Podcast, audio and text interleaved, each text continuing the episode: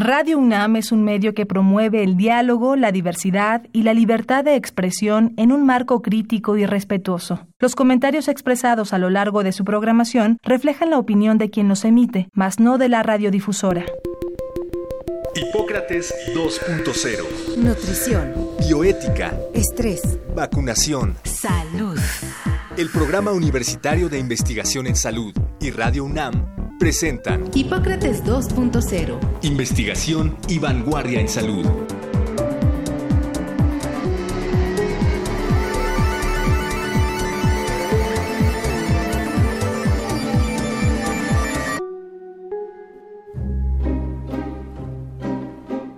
Hola, ¿qué tal? Bienvenidos a Hipócrates 2.0. Yo soy Mauricio Rodríguez, como cada semana les doy la más cordial bienvenida. Qué bueno que nos están acompañando aquí en Radio UNAM. En el programa de hoy vamos a platicar sobre políticas integrales en salud pública. Para eso eh, invitamos al doctor Juan Ángel Rivera Domarco, que es eh, maestro y doctor en nutrición internacional por la Universidad de Cornell eh, de Nueva York.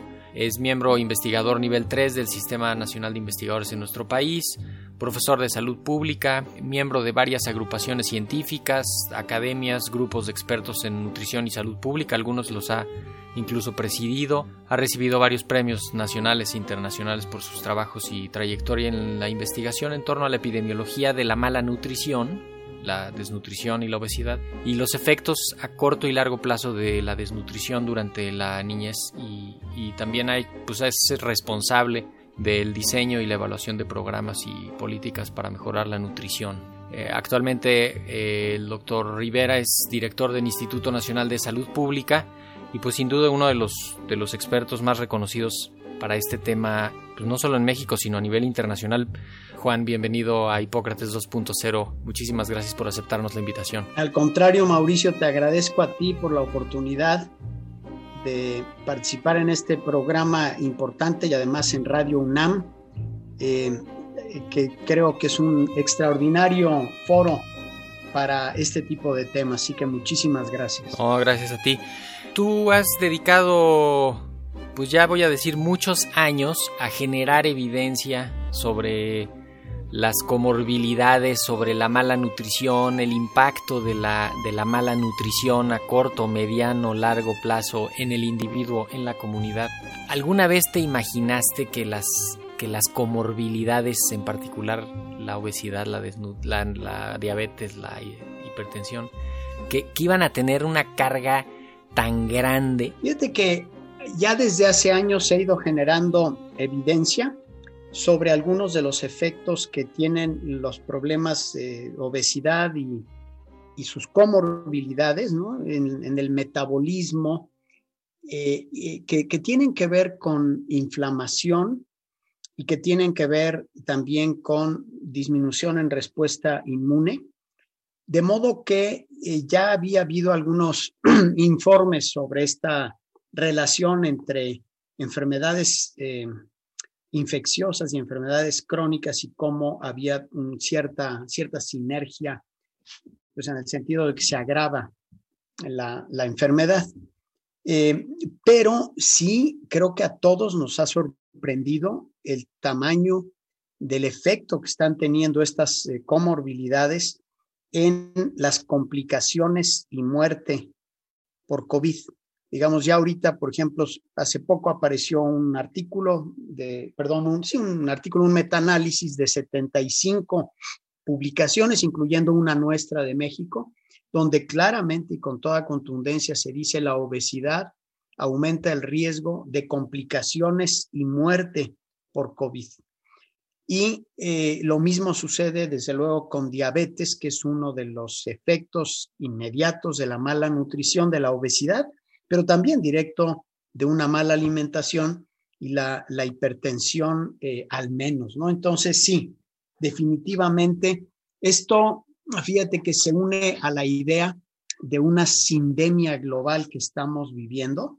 De, el año pasado se publicó un artículo una, en, en una serie de Lancet sobre obesidad, donde se habla de la sindemia, de la mala nutrición en todas sus formas y el calentamiento global. Es decir, el sistema alimentario que, es, que desde luego sustenta a más de 7.800 millones de personas en el mundo, ¿no? Que es fabuloso. Y en México, 128 millones o algo así. Es cierto que ha producido alimentos, ha aumentado la producción de alimentos y reducido la pobreza extrema, el hambre y la desnutrición, pero ese sistema alimentario no ha sido capaz de erradicar estos problemas, de modo que el sistema alimentario pues está provocando en un sector de la población desnutrición, pobreza extrema, pero en otro sector de la población cada vez más grande, obesidad y enfermedades crónicas no transmisibles. Pero lo que es muy importante es que además este sistema alimentario está dañando el ambiente, es decir, está generando, por ejemplo, el casi el, el 30% de los gases de efecto invernadero en el ámbito global son producidos por el sistema alimentario. Y el, uso de agua, por ejemplo, el uso de tierra, el 40% de la tierra eh, que está, es, es, para la agricultura, lo mismo agua 70%, el uso de fósforo y nitrógeno que causan eutrofización y toda la parte de la expansión agrícola y el uso de estos plaguicidas y demás que están reduciendo y la de la, deforestación, que están reduciendo la, bueno, pues la, el número de nuestras especies, ¿verdad? la biodiversidad. Esto es en el ámbito global. En México las cifras no necesariamente son de este tamaño.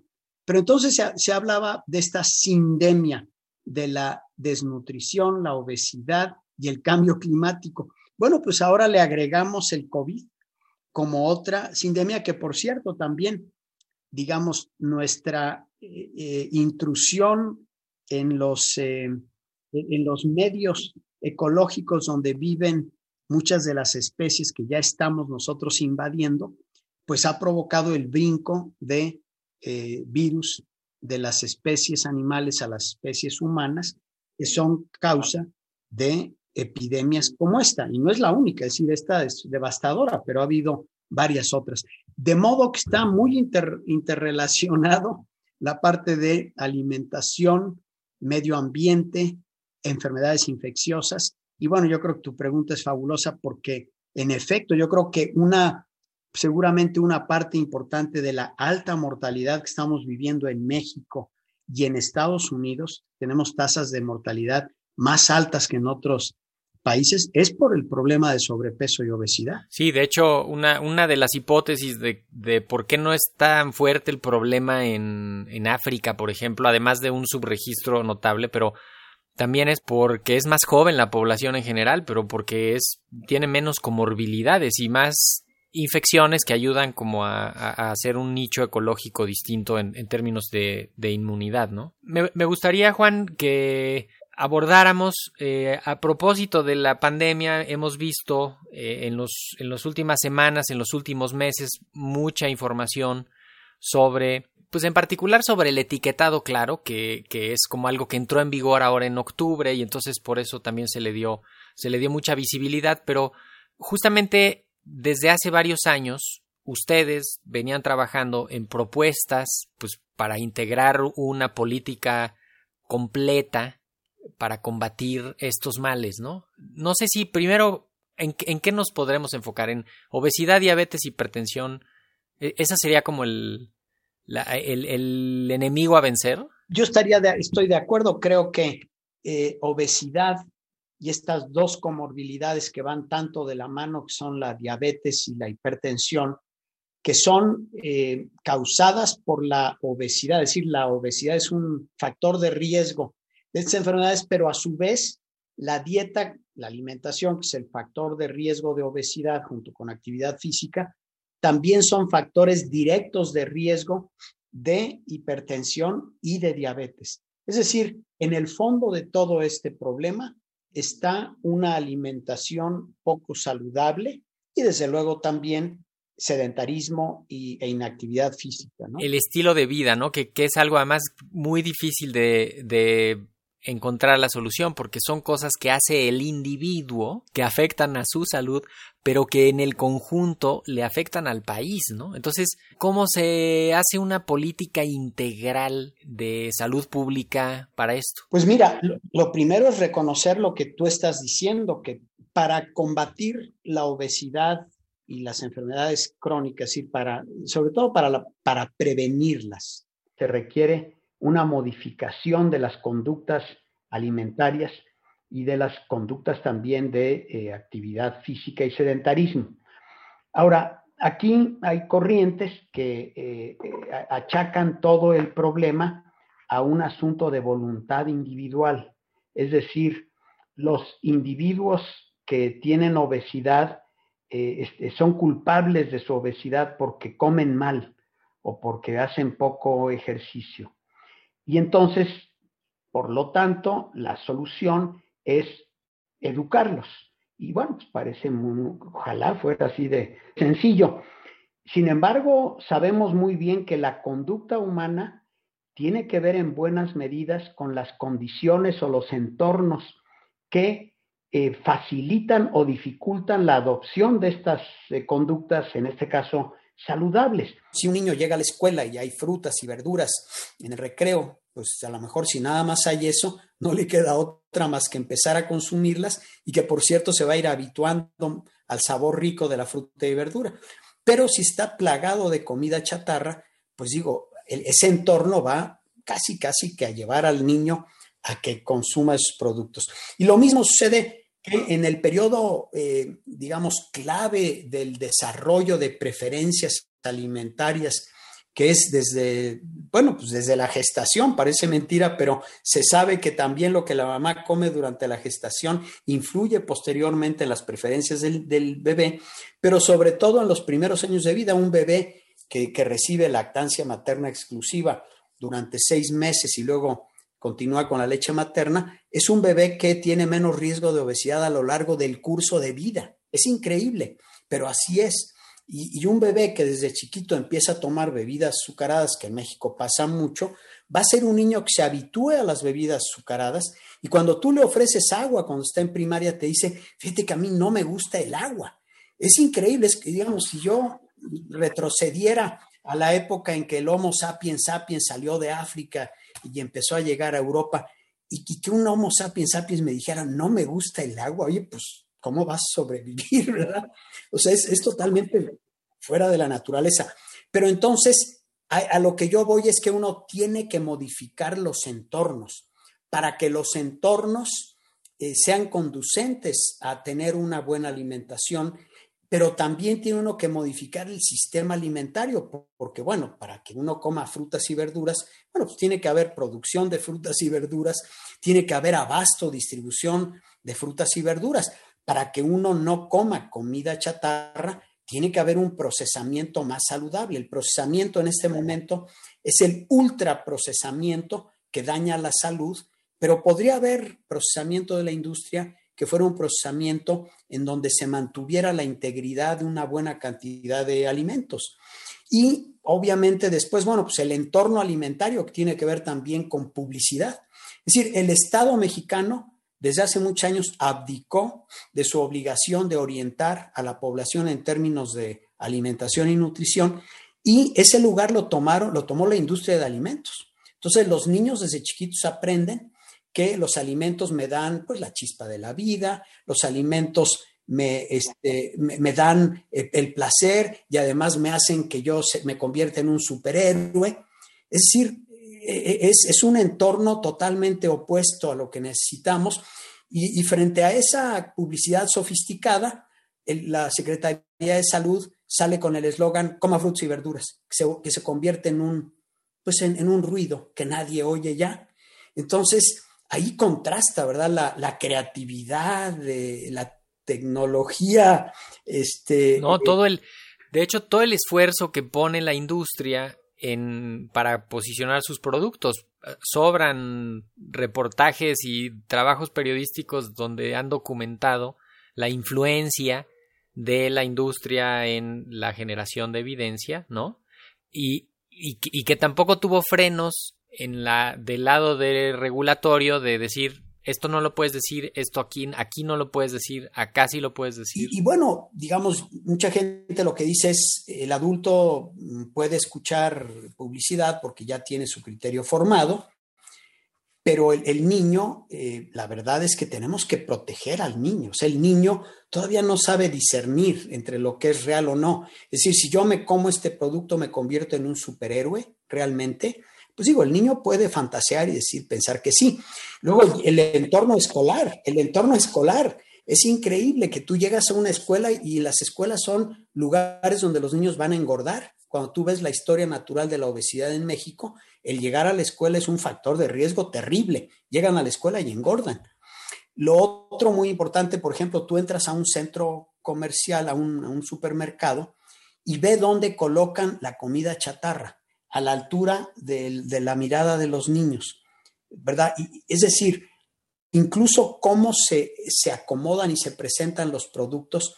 Y luego eh, cuestiones como que eh, si tú tienes una eh, oferta de alimentos que cada vez son más y más productos ultraprocesados, que por cierto hay evidencia ya clara que aumentan el riesgo de sobrealimentarse y ganar peso y provocar enfermedades, y no tienes un buen sistema de etiquetado, como sucedió durante muchos años, que el etiquetado no servía realmente para orientar la compra, pues digo, e, es como que, como si eh, se hubiera confabulado para, para producir esta epidemia y desde luego una ausencia de una campaña de comunicación y orientación alimentaria, pero una verdadera campaña con mensajes estratégicos que vayan desde los centros de salud, las escuelas, los medios masivos de comunicación, con, con, mensajes que pues todos vayan en la misma línea, que, que, que estén realmente alineados. Y lo que mencionaba yo también, los primeros mil días de vida, el momento donde se determina qué le va a gustar a un bebé, qué tanto obedece a sus señales de saciedad, y, deja de comer y de apetito, ese periodo es crucial y está totalmente descuidado y ahí sí yo iría lejos y no diría que solo en México, sino es un área donde todavía requerimos mucha más evidencia para saber qué hacer. Suena como súper complicado porque hay que entrarle por muchos lados, ¿no? Bueno, todos nos abrumamos pensando, es que Obviamente se requiere un paquete integral de acciones para la prevención de la mala nutrición eh, y evidentemente tiene que ser eh, por la naturaleza del problema que es multifactorial, tiene que haber una respuesta multisectorial, pero yo diría también con un enfoque sistémico. Tiene uno que pensar en sistema alimentario, sistema educativo, sistema de salud, en los entornos y en, regulaciones, en leyes y desde luego en educación. Pero entonces, eh, algo muy importante también, Mauricio, es que eh, México, en la, encuesta que, que, realizamos en 1988, como tú sabes, el instituto está a cargo de las encuestas nacionales de salud y nutrición. En 1988, el 9% de las mujeres en edad fértil tenían obesidad. En el 2018, estamos encontrando algo así como 37%. Es decir, estamos hablando de un periodo de 30 años en donde pasamos de 9 a 38, algo así. O sea, es, es una explosión y es un periodo, bueno, 30 años llevó para estar como estamos. Y evidentemente cuando uno empieza a pensar en, vamos a, eh, a iniciar un paquete integral de acciones que básicamente lo que va a lograr es mejorar mi, sistema alimentario, y, digo, mi, este, mi, pues todo el, el sistema alrededor de la alimentación y claramente lo que estamos pensando es que no va a ser de la noche a la mañana. Es decir, por ejemplo, la industria eh, se quejaba y decía, bueno, ya pusimos el impuesto y lo pusimos en el 2000, este, 2014. Y ya ven, vean la obesidad cómo está. pues es absurdo pensar que una medida aplicada en dos años va a revertir un problema que llevó más de 30 años. Entonces, ¿cuáles son las acciones que debemos emprender y de esas cuáles ya tenemos. Bueno, una es que hay que actuar sobre el sistema alimentario, hay que fomentar la producción, distribución y abasto de alimentos saludables, que son frutas, verduras, leguminosas, oleaginosas. México comía, tenía una dieta saludable que se ha ido deteriorando. Fomentar el procesamiento mínimo de alimentos, no el ultraprocesamiento. Apoyar a pequeños productores, técnicas de producción también agroecológica, eh, luego, fomentar, por ejemplo, el desarrollo de cadenas agroalimentarias que, favorezcan la seguridad alimentaria y nutricional en el ámbito local. Sí, de hecho, justamente pienso en, en, cómo aterriza eso tan macro, ¿no? Pero de pronto podría ser como que dar más permisos para mercados sobre ruedas que vendan cosas frescas en las colonias, ¿no? Y que pudieran los productores organizarse y tener un, un, un este, contacto directo, que no tuvieran que recurrir a, a, a muchos intermediarios. Siempre hay necesidad de algunos intermediarios. Y, y yo tampoco diría que los supermercados no, no, de, no pueden tener alimentación saludable. Claro que pueden. Y, y, pueden, entonces sí, por ejemplo, tener también políticas para evitar, digo, no sé si, has, si te has dado cuenta que tú vas al súper donde está la, verdura y fruta y abajo está repleto de bebidas azucaradas de, de dos litros y medio. O sea, es, digo, yo, yo, creo que hay ciertas cosas que tú puedes decir, a ver, no, esta es la zona saludable, ¿no? O sea, ahí no debería haber esto. ¿Qué falta por hacer así en concreto? ¿Qué acciones de las más relevantes faltan por implementar en los siguientes meses o en los siguientes años? Mira, sin duda alguna, el etiquetado frontal de advertencia requiere de una campaña de publicidad para que la gente entienda muy bien los sellos y los use. Digo, los entiende muy bien, eso está muy claro, pero también que cómo debe traducirse eso para tener una buena alimentación. Tenemos también que crear unas guías alimentarias mexicanas que no sean letra muerta, porque estas medidas, impuestos, etiquetado frontal de alimentos, restricción de publicidad, el efecto que queremos lograr es reducir el consumo de, bebidas azucaradas, alimentos con alta densidad y con poco valor nutritivo que dañan la salud, pero también lo que tenemos que hacer es fomentar el consumo de alimentos saludables, fruta, verdura, frijoles, tortilla, que son los alimentos saludables en México. Para eso se requiere eh, modificar nuestras guías alimentarias porque no consideran lo ambiental, pero además que esas guías alimentarias se difundan, se usen para que en efecto puedan tener efecto, ¿no? En el entorno escolar tenemos ya algunos lineamientos, pero que lamentablemente no se han aplicado en su totalidad. No hay un sistema de seguimiento de la aplicación de estas eh, medidas para evitar que los niños se expongan a bebidas azucaradas, alimentos no saludables y para asegurar que tienen acceso a verdura, fruta y agua. Y esto lo que requiere es replantear el esquema para que sí haya consecuencias si las escuelas no cumplen con lo que se está promoviendo. ¿Cómo se puede eh, evaluar el impacto de todo esto? Digo, ahorita seguramente que para antes de la tercera ola de la pandemia no, no va a haber todavía resultados, pero ¿cómo, cómo podemos eh, evaluarlo en el mediano plazo, en el largo plazo? Simplemente con indicadores como eh, obesidad, diabetes, menos complicaciones, menos mortalidad relacionada con ellos. Este... Digo, es, esa pregunta que estás haciendo es clave. Si yo todavía no tengo un paquete, yo tengo nada más ahorita impuestos. Evidentemente, la evaluación no va a ser que disminuyó el índice de masa corporal o disminuyó la obesidad en la población, no. Lo que va a hacer es disminuyó el consumo de bebidas azucaradas y comida chatarra. Después, yo tengo publicidad dirigida a niños, ya tengo otro elemento del paquete. Se redujo realmente la exposición de los niños a estos productos, se redujo el consumo de esos productos, etiquetado, lo mismo. Pero ya cuando empiezo a tener todo un paquete integral, entonces sí, cuando ya tengo acciones multisectoriales, multinivel, entonces ya puedo empezar a decir, bueno, pues ahora sí voy a ver primero, a ver, dieta, calidad de la dieta, eh, eh, este, indicadores de sobrepeso, obesidad, porcentaje de grasa corporal y también indicadores metabólicos. Por ejemplo, hay indicadores metabólicos, por ejemplo, pudiera ser que te diré eh, insulina en sangre, glucosa en sangre, triglicéridos, que pueden ser más sensibles que la báscula.